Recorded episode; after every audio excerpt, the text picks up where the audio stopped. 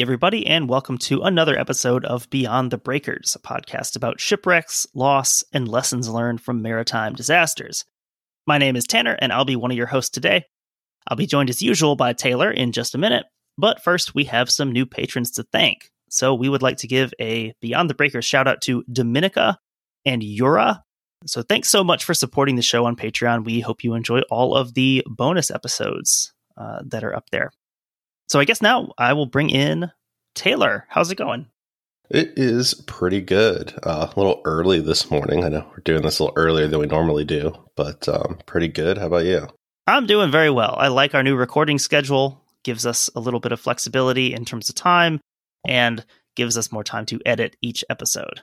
Absolutely. The only problem is that I forget which episode to be promoting on social media. Yesterday, I had a perfect tweet put together but I realized I was promoting this episode we're recording today rather than the one we released yesterday.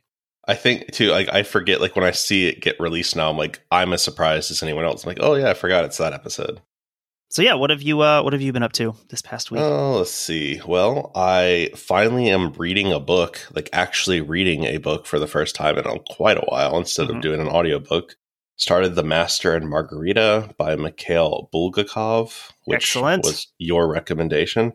I'm about a hundred pages in right now, and it's pretty good. Like it, it's amazing. I haven't read fiction in quite a while, and um, I don't know. I just met or just got introduced to the the Tomcat, so I am intrigued to see where that goes. Behemoth. that was uh, so yeah. That's that's been fun. I've been reading through that. Um, definitely will continue. Um, then later today, we're actually going to the Boonshoft Museum here in Dayton. It's like a science museum for kids. We're gonna take the kids over there, so be a fun day of uh, getting out and doing some stuff a little bit later. Very fun. Yeah. What about you? Uh, my media check-in, I guess, something a little bit different than normal. This past week, uh, on Friday, I was able to attend the virtual conference for English USA. So the nice thing about that is I attend several conferences each year uh, just for my for uh, for teaching. A lot of those tend to be a pretty wide range of programs uh, and mm-hmm. and sessions that they're that they're geared towards. So you end up, you know, at Wisconsin TESOL or at TESOL International, you end up seeing a lot of sessions that are maybe more geared towards like a K twelve setting or like an adult English setting and that stuff doesn't always apply directly to intensive English, which is the type of English that our program is for university preparation. Um, you can always kind of glean and, and sort of mold those things into something that you can use. I mean, I think it's always beneficial to hear from from different contexts of teaching. But the nice thing about English USA is that it was all IEP focused mm-hmm. sessions. Um, so it's it's kind of talking to some of the same types of people who have the same challenges and issues that you do, it was a, a lot of fun. It was a smaller conference, you know, obviously compared to like a, a TESOL International. But it's really nice that so many of these conferences have taken advantage of, you know, our new experiences with virtual meeting. Mm-hmm. Because so many of these conferences now people can attend that wouldn't have had the ability to otherwise. Right. Uh, coming up, there's the TESOL International Conference. Attending that in person is like four or five hundred dollars. Uh, so we fortunately are able to use the the virtual access. And with that actually we can we can spread around the experience a little bit more with our teachers. It doesn't just right. have to be two or three people we're sending. Everyone can kind of participate a little bit. Um, so it's really great. Um, i really enjoyed that conference. I got a lot out of it. Um, a lot of really great sessions. That was my media i guess. Awesome. Yeah that does sound like a really cool program though that like like you said makes it more accessible. So everyone can kind of participate versus like one or two senior staff or something. Yeah, it's uh, it's really great. There, I mean, there are some silver linings, I guess, in in some contexts to what we've experienced the past few years. Well, I guess that's a good segue into something that is also horrific, but maybe has some silver linings at the very end. So, gonna start with a curveball here. Don't okay. usually do this, but I'm gonna start with a quote. Okay. This is a quote from Lloyd's Steamboat Directory, published in 1856. We are now about to relate the particulars of an event which seemed for a time to shroud the whole country in mourning. an event which is still believed to be almost without parallel in the annals of steamboat calamities. Have you seen a series of unfortunate events, the Netflix version? Uh, I have not. It, that feels like how like the narrator would begin an episode. I guess I have seen that sequence with Patrick Warburton. Yeah, I pictured him reading that. You could almost read that as like an 1850s sort of version it, it reads almost like a trigger warning. That's the kind of thing that people now, you know, scoff at, like, oh, these these woke kids and their trigger warnings. But it's been a thing for a while, and it kind of tells you, you know, this is the 1850s, the the heyday of steamboat explosions. Mm-hmm. If they're including this in their steamboat directory, you know, you're about to read something pretty gruesome. Right. So we'll be talking today about the riverboat Moselle. Not the most famous vessel in U.S. history, uh, but one that's going to play a pivotal role in the history of both American transportation and the evolution of the power of the federal government. Hmm. So, our story is going to take place somewhere that you and I both have a deep connection to, and that is Cincinnati, Ohio. Nice. Just down the road a little bit. Yeah. So, Taylor, you live in Dayton currently, not far from mm-hmm. Cincinnati. I was born in the Cincinnati area so Cincinnati, for for those, we're, we're going to try and do a better job with geographical notes, even for, for places that we know pretty well, because we realize that all of our listeners maybe don't. Cincinnati, Ohio, is located on the Ohio River in the southwestern corner of the state of Ohio. Cincinnati today isn't really thought of as a a big city.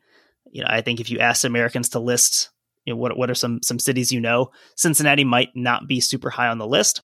Yeah, I feel like it's a it's a good like medium large city. Like obviously you have like sports and stuff like that. You have major league sports and all that. It's not New York or LA. Yeah. Obviously. And I would say that like people that do know it, they probably know it because of sports. You know, oh, Cincinnati Reds, Cincinnati Bengals, FC Cincinnati if someone only watches MLS.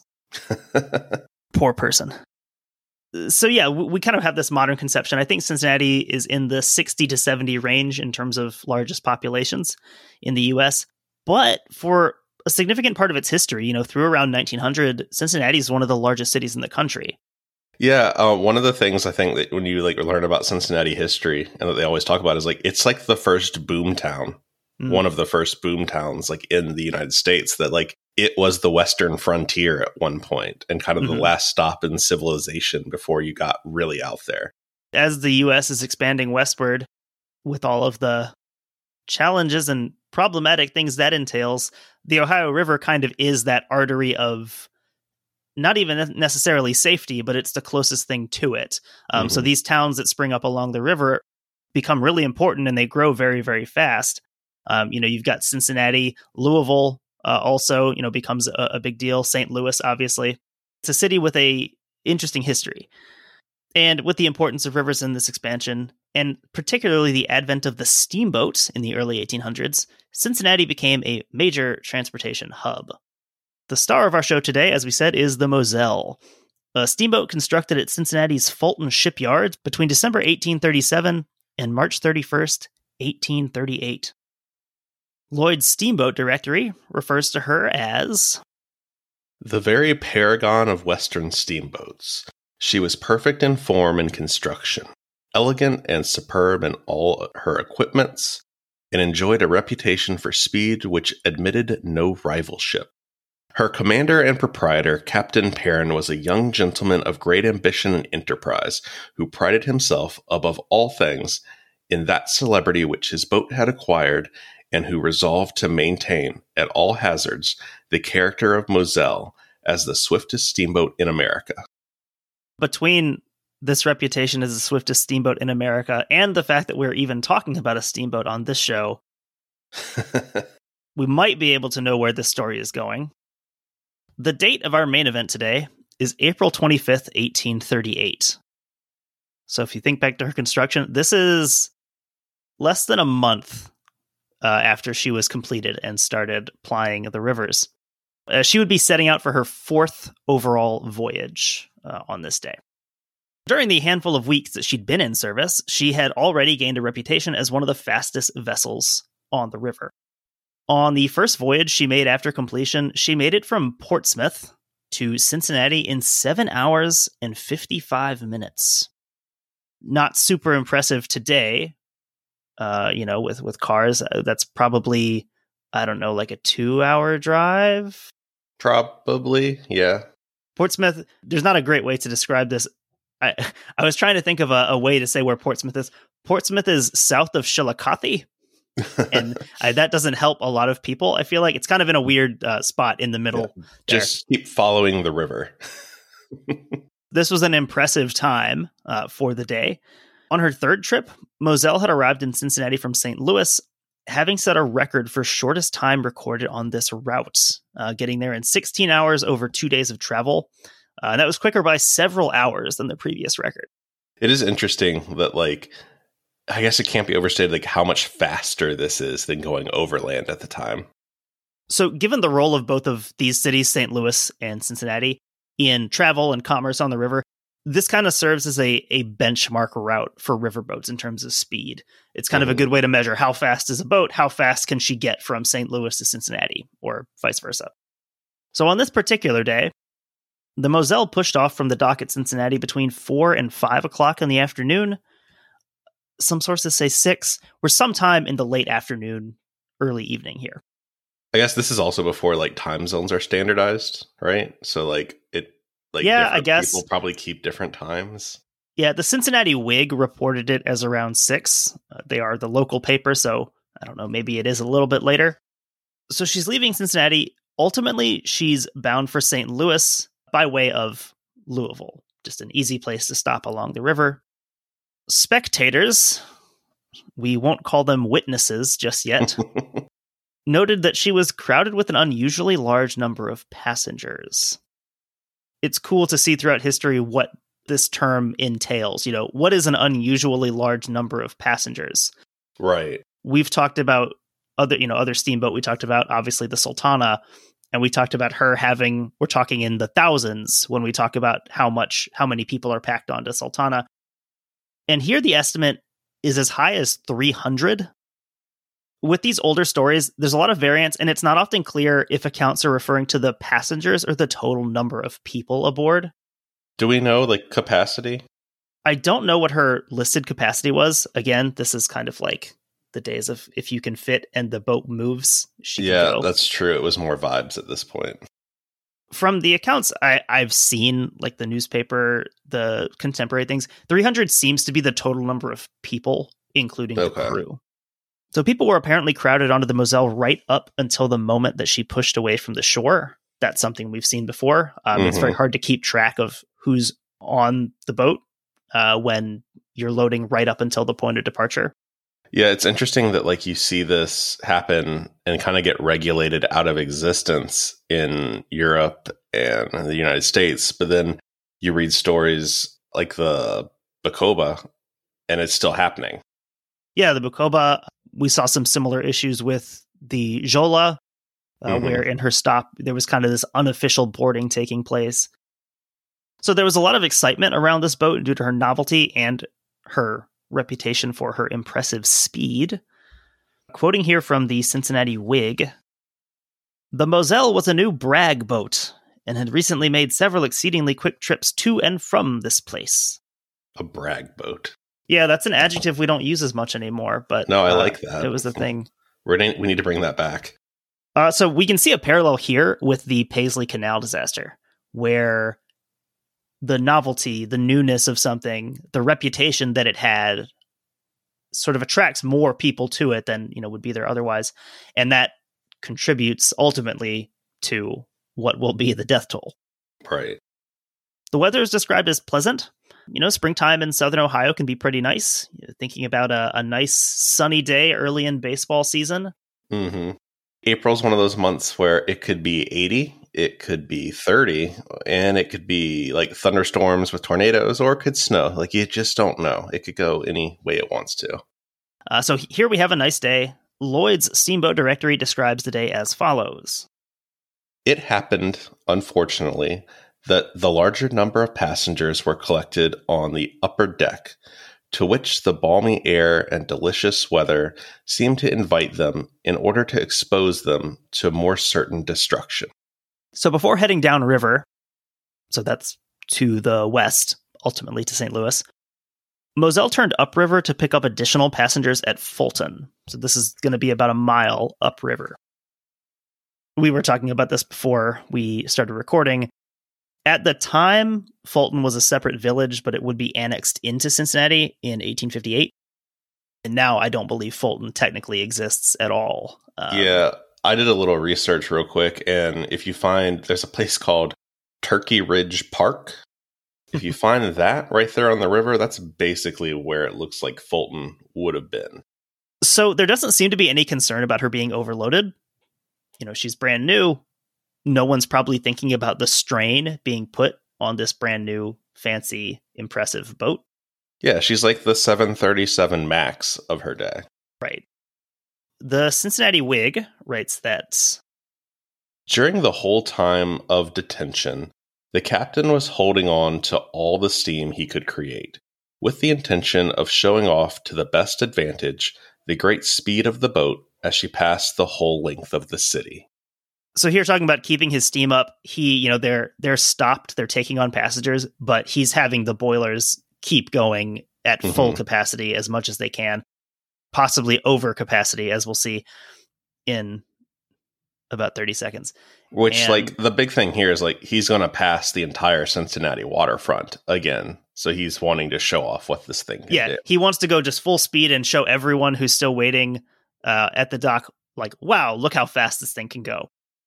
So there's the issue of wanting to show off the boat on her own merits, uh, get to the destination quickly, it's also reported that there's an element of competition involved in the captain's decisions. It was understood, too, that the captain of this ill fated steamer had expressed his determination to outstrip an opposition boat, which had just started. The people on shore were cheering the Moselle in anticipation of her success in the race, and the passengers and crew on the upper deck responded to these acclamations. Once the additional passengers were on board the Moselle, this is described as a family of German immigrants, uh, so it makes sense coming from the east, presumably heading maybe to St. Louis to mm-hmm. join that uh, German community there.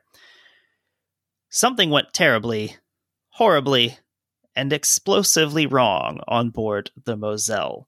The Cincinnati Whig describes it as follows. Soon as the family was taken on board from the raft, the boat shoved off and at that very moment her wheels made the first evolution. Her boilers burst with a most awful and astounding noise, equal to the most violent thunder. The explosion was destructive and heartrending in the extreme, as we are assured by a gentleman who was sitting on his horse on the shore, waiting to see the boat start. Heads, limbs, bodies, and blood were seen flying through the air in every direction, attended by the most horrible shrieks and groans from the wounded and dying. So I think this is such a, a riveting description here because, you know, this is supposed to be a show. Yes, this mm-hmm. is transportation, but this is he's he's showing off for people on shore. This is that kind of thing where you can imagine, you know, parents bringing their kids to the waterfront to say, "Hey, we're going to go see the new steamboat." Yeah, I think we've talked about that in a lot of episodes where there's the entertainment options are limited at this mm-hmm. time. Mm-hmm. So like seeing a new steamboat, which is like the pinnacle of technology at the time, is a lot bigger of a deal than it might seem. Yeah, and something that's supposed to be like a fun afternoon on the waterfront turns into like probably the most scarring experience of a lot of these people's lives. Right, like enjoy your PTSD because you have it now. And I guess a modern parallel you could say is, you know, not that long ago we had the uh the air show, uh, that mm-hmm. collision um, where yeah. those planes crashed, and you, you got to imagine that's a similar situation for you know you're a you're a kid you love airplanes going to the air show uh, with your parents. And again something that you can't unsee probably yeah. for the rest of your life. Right. That's a great point. Uh, so that was from the newspaper the cincinnati whig. Lloyd's steamboat directory describes the explosion of the moselle as unprecedented in the history of steam its effect was like that of a mine of gunpowder. All the boilers, four in number, burst simultaneously. The deck was blown into the air, and the human beings who crowded it were doomed to instant destruction. Fragments of the boiler and of human bodies were thrown both to the Kentucky and Ohio shores, although the distance to the former was a quarter of a mile. Uh, an eyewitness stated that every timber of the Moselle, quote, appeared to be twisted, as trees sometimes are when struck by lightning.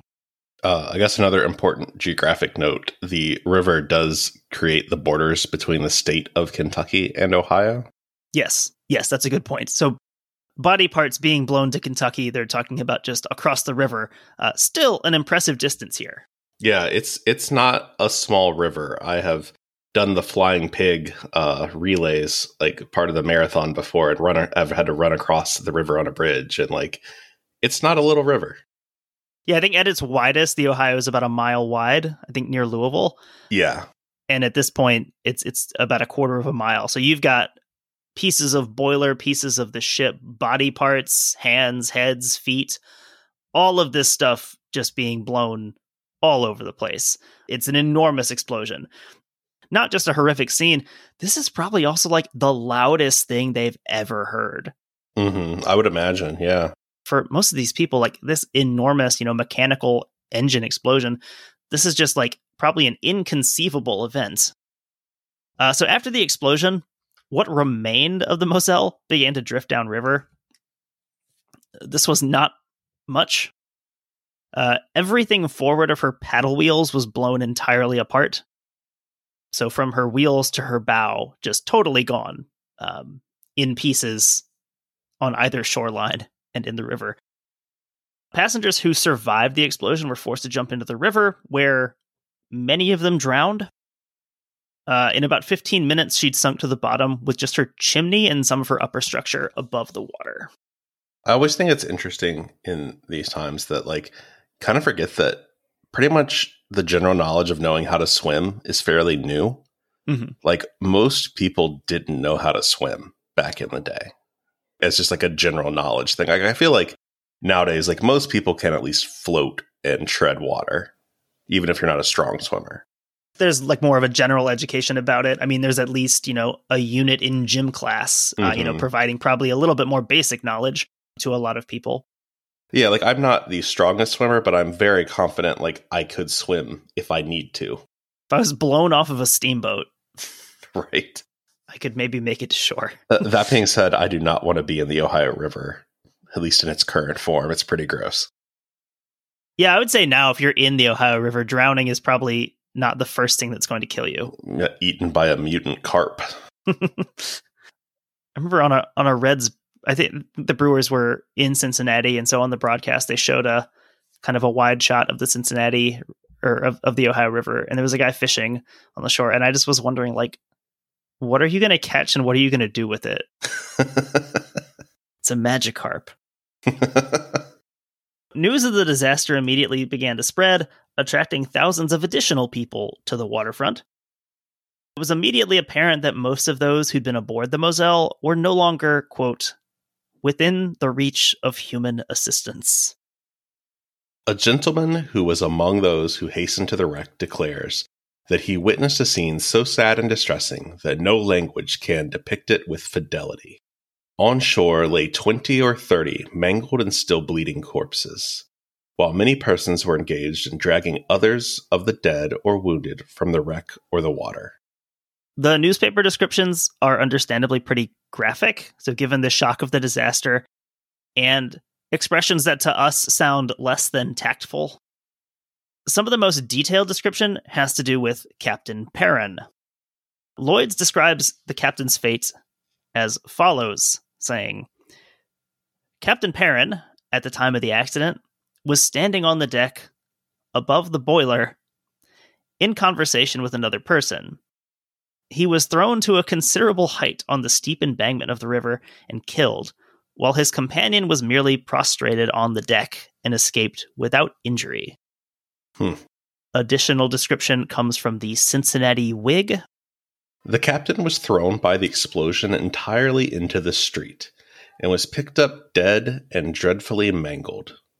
Another man was thrown entirely through the roof of one of the neighboring houses, and limbs and fragments of bodies scattered about the river and shore in heartrending profusion.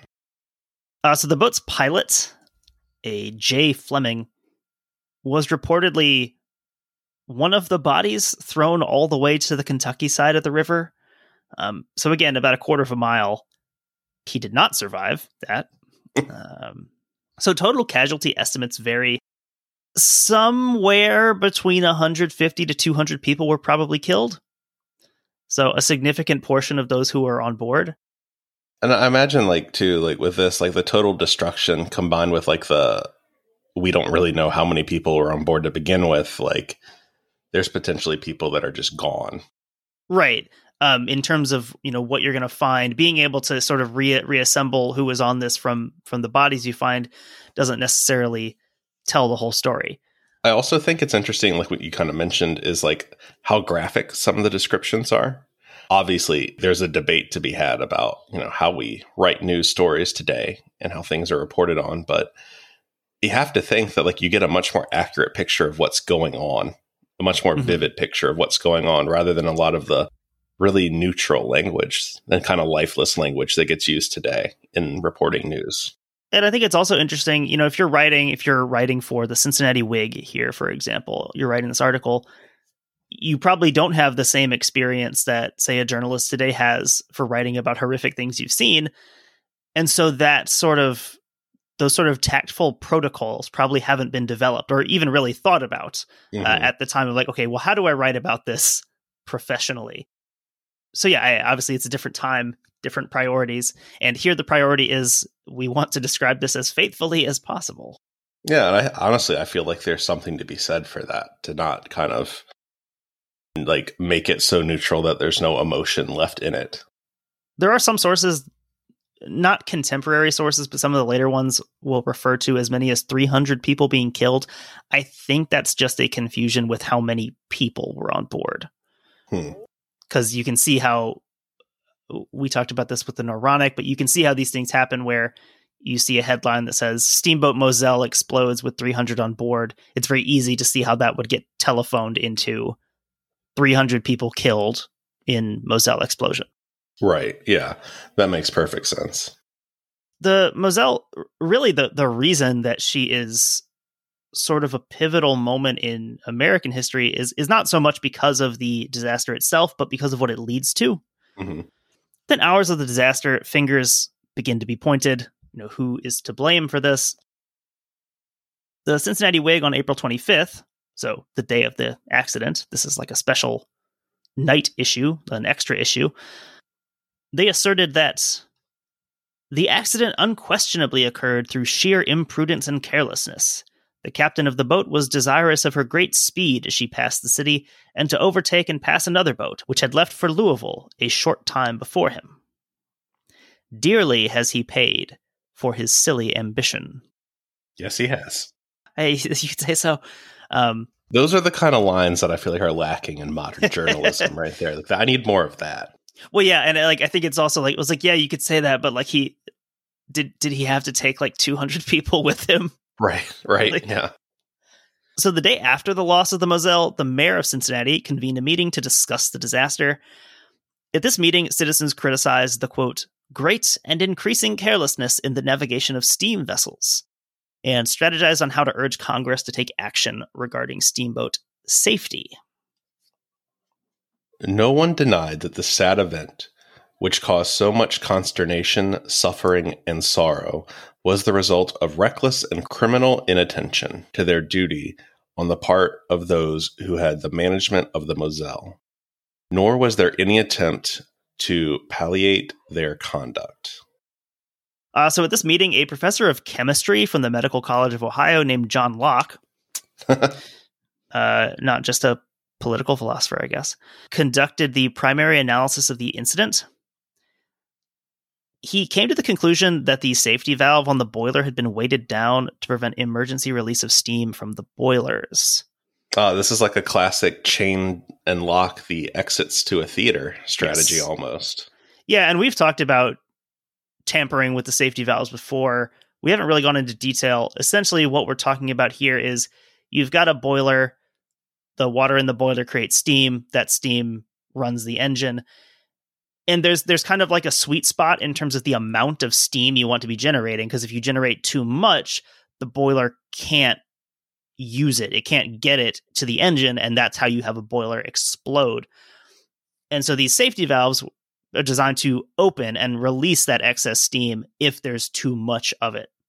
Right. And like as much as we like to laugh at some of the safety regulations and lack of in 1838, people didn't want boilers to explode, so they designed them to not explode in general. If you're a steamboat captain and you don't want to waste all that steam, you say, no, no, no, I want to get this into the engine so I can go fast, fast, fast. One of the things you could do, we've talked about tying these valves down or or weighing these things down so that they didn't open, they didn't release, and then all of that steam stays in the boiler. So mm-hmm.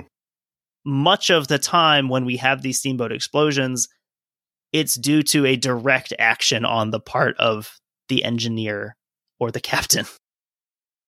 I don't know exactly why the chemistry professor was the authority on this, but I'm assuming he was just one of the only scientists available. Because he'd gone to one of those fancy learning colleges. Yeah, I'm, I'm not totally sure about that, but yeah, he, he could have been the closest thing they had to, you know, an expert. The Moselle disaster was national news, and it led to something of a reassessment of priorities in American society. Maybe just superficially at first, but it does lead to some actual concrete changes. From the New York Herald on May 5th, 1838. So, looking at mm, what, about two weeks after this happened? The explosion of the Moselle has added another to the frightful list of disasters on the western waters. The following observations may perhaps assist in the almost hopeless task of finding a remedy for an evil which, certainly, in any other country would be considered intolerable. Are we talking about assault weapons? You'll see a lot of parallels here. I've made a couple notes uh, later on, but the way that people talk about this and saying, you know, in the United States, in a country like the United States, we're a forward thinking modern nation no other nation would allow these things to happen. Why are we letting our own citizens be killed by things that we totally have control over? You see a lot of parallels. Also interesting to hear Cincinnati referred to as the Western Waters. Mm-hmm. Yeah, definitely a shift in uh, in perspective. Mm-hmm. Uh, so that frightful list that the New York Herald, Herald referred to, one entry in that, uh, likely in the writer's mind, was the steamboat New England, which blew up off of Essex, Connecticut in 1833. But despite the shock of that incident, only eight passengers and five crew were killed. So terrible, but paling in comparison to what has happened with mm-hmm. the Moselle. Uh, he continues It will be found, I fear, that in this instance, as perhaps in many others, however blamable may have been the conduct of the captain and officers, there are others who should come in for a share of the censure. Later in this debate that'll be happening in Congress between you know the public and business people and the government. One of the the opponents of regulation contend that this is an individual issue. If a steamboat explodes, it's the captain's fault. He ran the steamboat in an unsafe manner. Uh, it's his fault and his fault alone. Um, or maybe the engineer. It's not my fault as the owner. It's no one else's fault but this individual. So how how are you going to regulate individual actions? I'm almost surprised Norfolk Southern hasn't blamed the single engineer yet for the train crash in right. East Palestine. As you can see, it, it's not just the ship's crew or owners who caught criticism here. The Herald also called out the culture of speed and recklessness that had overtaken passengers as well. Quote, the whole distance from Louisville to Cincinnati was a continued race between her and the Ben Franklin. This is the other boat that they were racing with. Mm-hmm. The exploit was mentioned and applauded in Cincinnati papers. The passengers almost unanimously gave the captain a card, which was likewise published, wherein his skill and prudence were warmly commended, and his boat was recommended to the patronage of the public. In fact, throughout the trip, hardly a warning voice was heard from any of the passengers. On the contrary, Many of them were most zealous in urging the firemen to additional exertions and in stimulating the almost frantic energy of the captain. While such is the state of public feeling, and such so often the conduct of passengers, how much soever we may be shocked at the frequent occurrence of these frightful accidents, we have no reason to be surprised. The dangers incident to the navigation of the western waters under the most careful management are surely sufficiently numerous without adding to them the needless risk incurred by the foolish desire of shortening a journey a few hours. Interesting that we're taking the like blame the passengers approach who are not experts nor do they understand how this works. I think I think what they're getting at kind of is is the fact that it's an issue that we I think we face today also in different industries, but the passengers want to get where they want to go fast. Fast, fast, mm-hmm. fast, get us there fast. That's all we want. As fast as you can go. Which obviously is going to spur captains and engineers to run their ship at unsafe speeds because the more passengers they get where they want to go, the more passengers they can get back on and get back to another destination and the more money they make. Yeah, I feel like there's like a balance there because like obviously I want to be as fast as possible when I get on an airplane, but I also assume that there is someone in charge that can be like no, this airplane can't fly. Right. But then you do see people have complete meltdowns at the airport when it's like a safety or mechanical issue. And it's like, do you really want to get on the plane that bad? This plane that may not be able to fly properly? And the answer is yes for some people. Yeah, and like we said at the beginning, when, when she sets this record from St. Louis to Cincinnati, you know, she does it, she saves a couple of hours. Mm-hmm. And, you know, point being made here is, you know, is your your business trip or your vacation like is starting that two hours early worth the possibility of you know getting blown a quarter mile across the river? Right. With your with your friends and family's body parts falling next to you? Right and then you have to die in kentucky and no one wants to do that. I'm sure people would say the same about ohio though.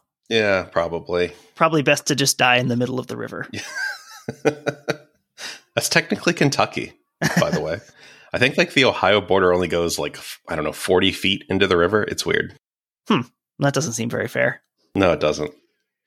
Writers and journalists didn't only look externally for who to blame for disasters like the Moselle, and this is kind of refreshing, I think, to see. I maybe there has been, but I can't think of an instance of this recently. E.W. Gould, who put out a compendium of river travel in the U.S., wrote that we, in part, take blame. We plead guilty, in common with other presses, of having praised the speed and the power of the boat, circumstances that doubtless contributed to inflate the ambitions of its captain and owners. I think that's a that's a rare thing to see for a publisher for a, mm-hmm. a news person to say like you know this is we kind of have to look at ourselves too because we're the ones who keep on publishing things about how fast these boats are and how amazing it is and how you uh, the reader have to try this boat out. You have to get on this boat. You can you can be to St. Louis in 15 hours, and say, well, yeah, like we kind of contribute to that culture, um, that sort of worship of speed here. I would just like one like tech magazine or our news website to be like, yeah, we helped inflate crypto. It was pump and dump. Sorry. I have a, a bit of a strange comparison to make here. For people who watch football and even people who don't watch uh, American football. The discussion of CTE and mm-hmm. just the, the the horrendous traumatic brain injuries sustained by players who, you know, even if they play their whole career physically on the outside healthy, they they never tear their ACL, they never break a leg, they never uh, have to deal with a a torn rotator cuff, whatever. There's still this traumatic brain injury that comes along with that. Do you remember years ago in the football pregame shows where they had the segment called Jacked Up. Absolutely. And it's something that to me seems very strange to think that that, that was really not that long ago. Mm-hmm. Um, that was probably what, 10 years ago, maybe even less. Yeah, probably. I mean, it was definitely like, I remember it in college. So, like 2010, it existed for sure. Premise of this segment being they, you know, showed the highlights from the previous week of all of the crazy, huge, devastating hits. You know, maybe a, a safety just decapitating a wide receiver coming across the middle. That man's name was John Lynch, and he's now an executive in the for a team in the NFL. Things that have since been, you know, legislated out of the game as much as possible. But up to pretty recently, those were the kind of things that would get you praise and highlights on on the pregame show. So obviously, mm-hmm. there's some incentive, you know, if you're a safety, if you're a corner, if you're a linebacker, to be making these huge, devastating hits because that's what gets that's what gets eyes on you. That's what you know makes you a premier defender. And now that's not the case. You know, now we we think a lot about how to hit um, and and you know what is a legal or what's not a legal hit. And I was thinking about that about how this is a similar situation. You have the the sports media praising these things, and then all of a sudden there's you don't hear much about that anymore. I don't know if they ever issued any sort of like apology or like, hey, this was a bad idea. They may have, um, and and I I just didn't see it.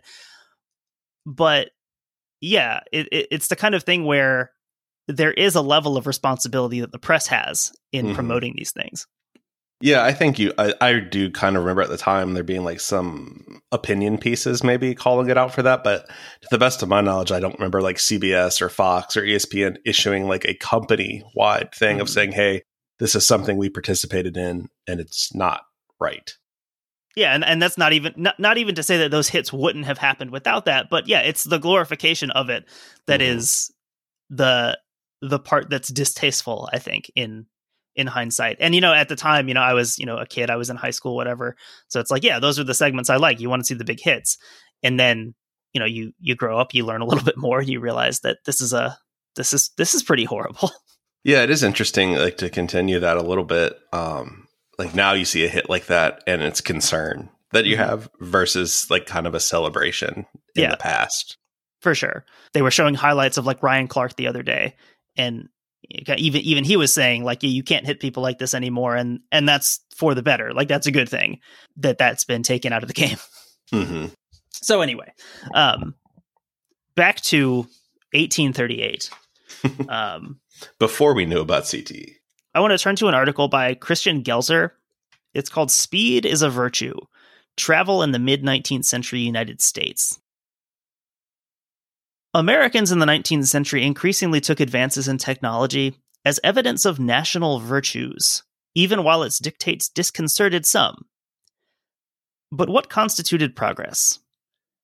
Extension of the Republican experiment was certainly one definition. To that end, geographic expansion was both necessary and good. Speed would enhance the condition of the citizenry through the growth of commerce and travel. Furthermore, Speed in transportation hastened the spread of civilization, a cause in and of itself by century's end. Speed, then, embodied a moral imperative. Americans blithely rode machines like the Moselle throughout the 19th century, ready to accept a startling amount of mayhem in return for a quick voyage. Steamboating continued to thrive during the century despite the frequency of such events, and observers then as now concluded by way of an explanation that Americans were in a remarkable hurry. So that article contrasts the American obsession with speed at the expense of safety with opinions from European observers.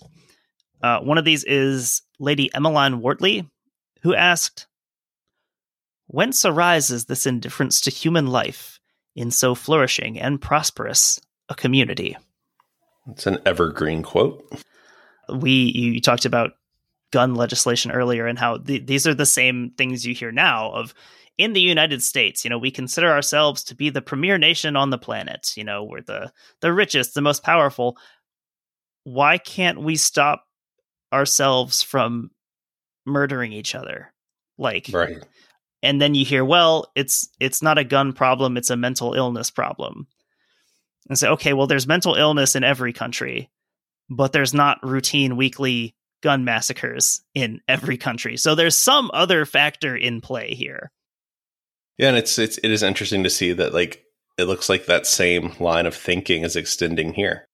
Yeah, and so some people have that same thought process of, you know, surely we we can find a way to stop this. Surely we don't have to be doing this because it's not happening in other developed countries. Other countries have steamboats. This isn't happening as much as it seems to in America. And this leads us to the era of federal regulations. Scary. So the Moselle wasn't the first steamboat to explode and rend its occupants apart in the most horrendous ways imaginable, nor was it the deadliest incident. But the Moselle still occupies an interesting place in the history of American transportation. The destruction of the Moselle can be seen kind of as a tipping point in forcing congressional regulation of steamboat transportation. I'm from the government and I'm here to help. but legitimately in this case. In his article, Bursting Boilers and the Federal Power, John G. Burke writes about the state of transportation safety in the early 1800s. From 1818 to 1824 in the United States, the casualty figures in boiler disasters rose, about 47 lives being lost in 15 explosions. That's a period of about six years, and that is uh, two and a half boiler explosions per year.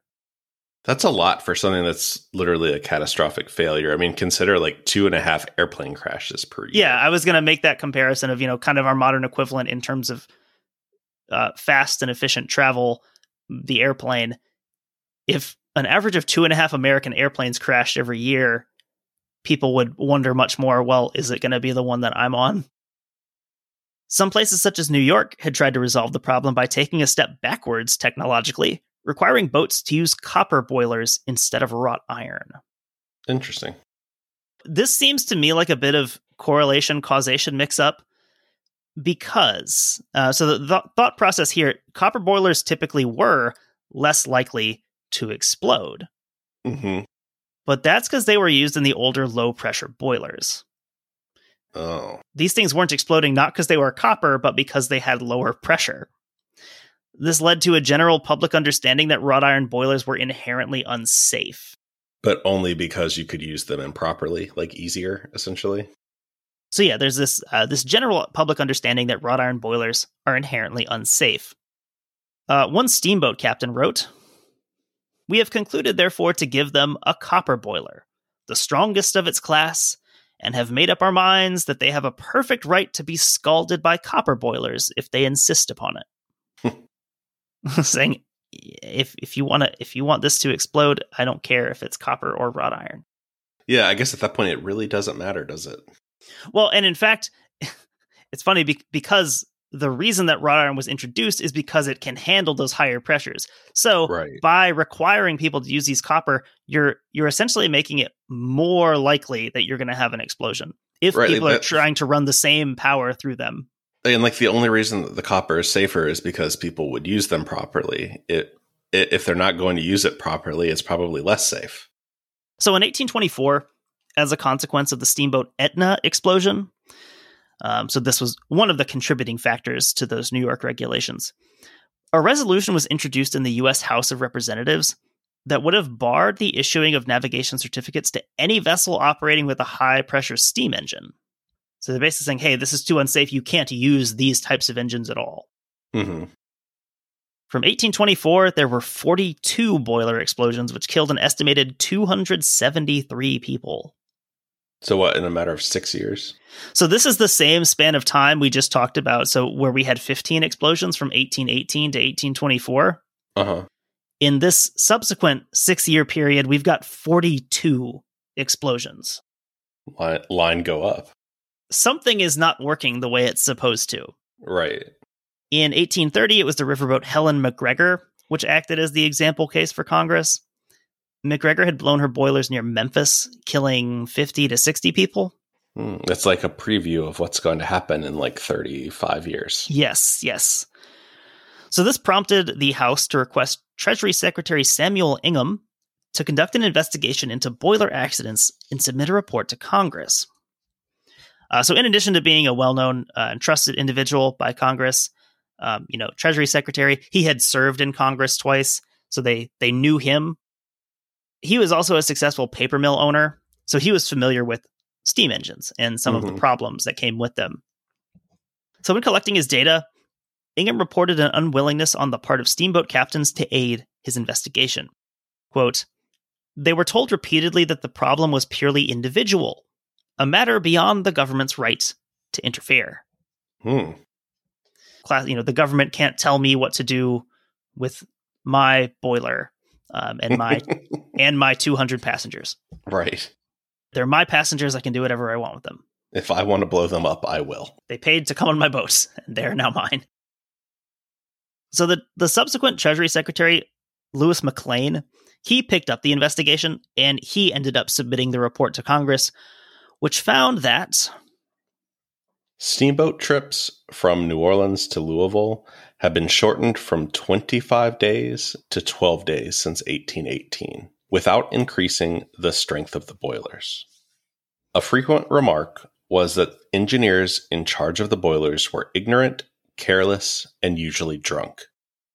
So saying we're we're increasing the demand on these boats and what people expect from them without increasing their actual capabilities. Right. Uh, another bill was proposed in the House in May of 1832. And this bill included provisions that boilers must be tested every three months at three times their working pressure. The issuance of a navigation license was contingent upon this inspection. And foreseeing complaints from owners, uh, the government offered to bear the cost of these inspections. Nothing like getting stuff done with a good old federal government subsidy. Um, so, another provision would have required engineers to supply water to the boilers while the boat was not in motion under threat of heavy penalties. So, life's tough if you're an engineer. You've got to actually put water in your boiler. And maybe not be drunk. Yeah. Uh, and I say would have because this bill also died in the House. In his December 1833 State of the Union address, President Andrew Jackson included a segment about the distressingly frequent occurrence of steamboat accidents, urging Congress to act.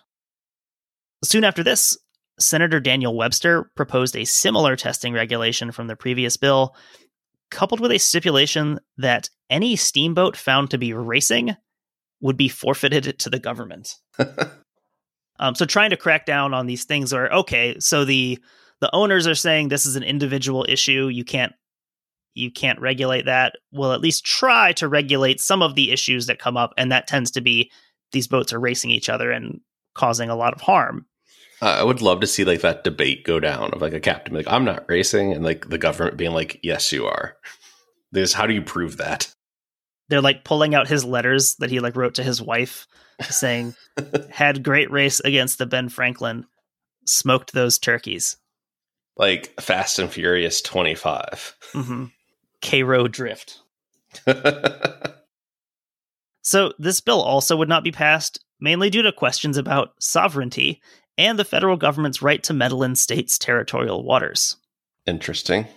Good thing like texas doesn't have a big river that We'd still be arguing about it. So in 1838, so the year the Moselle disaster occurred, 496 people were killed as a result of 14 boiler explosions on steamboats. So these numbers are still going up from that initial data that we looked at. England had similar problems to the US in terms of frequency, although low pressure engines were still in use in Britain, and British steamboats averaged about half the tonnage of US ones. No, we did it bigger and better. So they're having some of the same issues, but it's just not as devastating because of the nature of the boats. Mm-hmm. So the size of the boats led to requiring more boiler power in the US, coupled with this American cult of speed. Uh, this led to the comparative bloodbath in the US compared to other countries who were using steamboats when the Moselle exploded in Cincinnati, so again, just one in this horrific series of steamboat accidents, it prompted Congress to further discussion, even causing an attempt to suspend normal practices to allow a bill to be rushed to the floor. That wouldn't be approved, but the bill itself survived to be brought to the floor on June 16th. Again, the main debate centered around the Interstate Commerce Clause of the Constitution, saying, can the federal government tell these business owners and tell states what to do? in terms of this regulation. The bill passed and became law on July 7th, 1838. So, quoting from Burke, the law incorporated several sections relating to the prevention of collisions, the control of fires, the inspection of hulls, and the carrying of lifeboats. It provided for immediate appointment by each federal judge of a competent boiler inspector having no financial interest in their manufacture. The inspector was to examine every steamboat boiler in his area semi annually, ascertain its age and soundness, and certify it with a recommended working pressure. For this service, the owner paid the inspector $5, his sole remuneration. And a license to navigate was contingent upon the receipt of this certificate. The law specified no inspection criteria. It enjoined the owners to employ a sufficient number of competent and experienced engineers, holding the owners responsible for loss of life or property damage in the event of a boiler explosion for their failure to do so. Interesting. Like, I feel like it's so typical. Like, we're to have all these laws, but like, it's still really up to you to just do the right thing. One of the critiques of this bill will come up later is a lot of the provisions are pretty unenforceable. Mm-hmm. And due to the fact that this is not very centralized, you know, you have individual judges appointing inspectors that they know or they trust in their area. Or like their like nephew that needs a job. Right. There's also no standards for engine capacity. They're saying to each boiler's capacity. There's no standard PSI or anything that they're saying, you know, a, a boiler has to meet this requirement. Also, interesting that the owner pays the inspector directly. Right. That is interesting. So like hey, you only make five dollars. Would you like to make another five? Yeah, what's to stop me from paying this inspector fifteen dollars? He reports his five and keeps his ten and says my boiler looks perfect. Mm-hmm. There's some holes in this, but again, it's it's an attempt, uh, a first attempt by Congress to legislate and regulate these things. The law stated that any steamboat employee whose negligence led to a loss of life was to be charged with manslaughter, hmm. punishable upon conviction by up to 10 years in prison. There was also some protection for owners in that the law stipulated a boiler explosion in and of itself wasn't to be considered proof of negligence until proven otherwise by a defendant. So there were complaints about the law from the general public and steamboat owners. The public questioned the omission of specific inspection criteria and how the expertise of the engineer was to be officially assessed. That makes that part meaningless, basically. Especially to not have any connection to like the manufacturer of steam engines. I feel like most people that would be experts at this time would be making them because that's probably where the money is. Uh, one critic said, We are mostly ruled by corporations and joint stock companies. If half the citizens of this country should get blown up, and it should be likely to affect injuriously in trade and commerce of the other half by bringing to justice the guilty. No elective officer would risk his popularity by executing the law. We keep making connections between 1838 and modern day. You know, lamenting a country ruled by corporations and joint stock companies. That's something that sounds so modern. It is funny that, like, you hear that from even like Occupy Wall Street or something mm-hmm. from like the earlier 2000s. And what are we in 1840, 18? Like you're hearing the same things. The US isn't a country. The US is like four corporations in a trench coat. It is interesting hearing those same critiques. From almost 200 years ago, people are already seeing this as a problem of, you know, all these businesses control everything. How can we have safety if the businesses are, you know, have their hands in everything? Owners and operators of boilers weren't happy either. They pointed to continued explosions through 1840 as evidence the new law was ineffective. Quote, they argued that if Congress considered steam navigation too hazardous for public safety, it would be more just and honorable to prohibit it entirely. That that feels familiar too. Of like, well, if we can't just do whatever we want, then like, why should we even do it? Yeah, just make the whole thing illegal, huh? if you tell me my car isn't supposed to run down children in a crosswalk, then why don't we just ban cars? so there was a case in 1845 involving a boiler explosion at a flour mill in Pennsylvania. So, should mention here, elements of the law applied to boilers in any commercial capacity, not just on steamboats. So, if you have one in your factory, it's also regulated by these things. In this 1845 case, an exploding boiler at the mill killed the plaintiff's horse. Uh, no loss of human life here. Uh, the owner, uh, who's the defendant here, argued that any negligence regarding the boiler was on the part of the manufacturer. So we've we've got owners blaming individual captains, we've got owners blaming manufacturers, blaming everyone but the owners. Uh, the court ruled against the defendant, saying that the owner of a public trade or business which required the use of a steam engine was responsible for any injury resulting from its deficiency. Which I think reads like a modern law might read, saying if you're operating this on your property, on your business, and it hurts someone, it's your responsibility. Yeah, right. Like as the owner, you are liable for this thing. Later lawsuits involving boiler explosions would look to this case as a legal precedent. So ultimately, the 1838 law that came about as a result of the Moselle disaster wasn't effective in preventing steamboat accidents. Despite the continued series of explosions and deaths, however, only 18 prosecutions for manslaughter were made under the law's provisions in the 10 years following its passage. So essentially, juries were just uncomfortable convicting owners of manslaughter for what they could perceive as honest ignorance. Right. I think nowadays we might discuss these things under the label of negligent homicide or something like that, where, you know, operating a machine, operating a vehicle unsafely, even if there's no uh, willfulness on your part to kill or injure anyone, you are still responsible for what happened. Right. You know, we also have heightened expectations for what a business owner should know about the machines that they operate. Now, I, I think the excuse of, I didn't know that would happen, I don't think that excuse would fly now.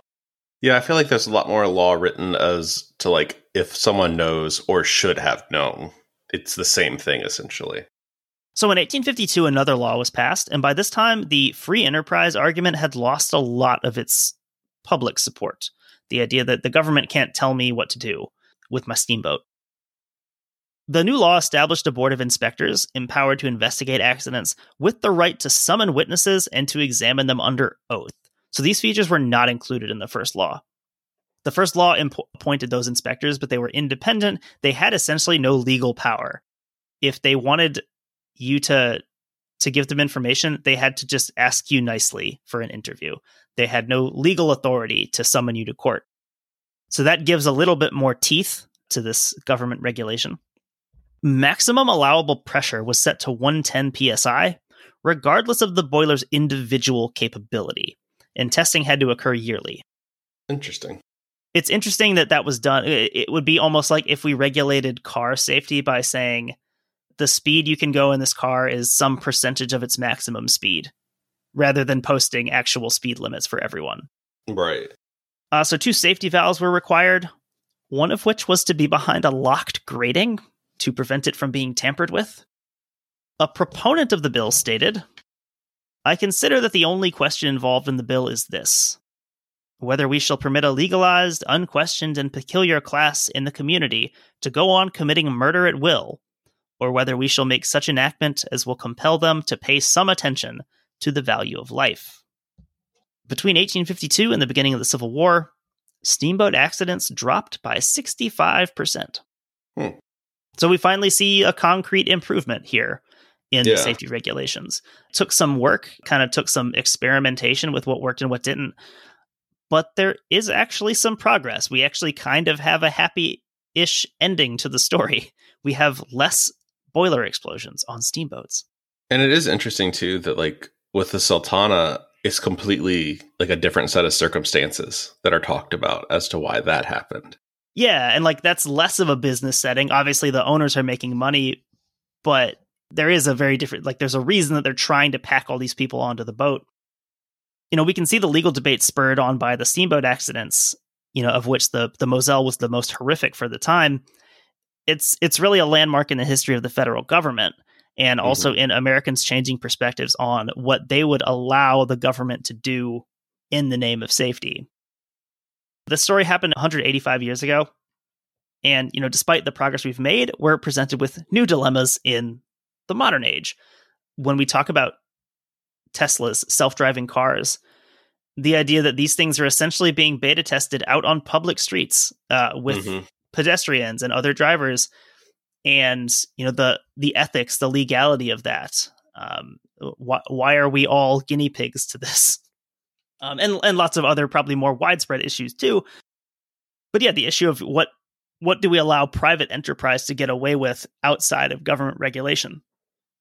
Yeah, it is very interesting that it's it's it's always been a thing. You know, it's always been that push between technology and business versus the public safety and public good.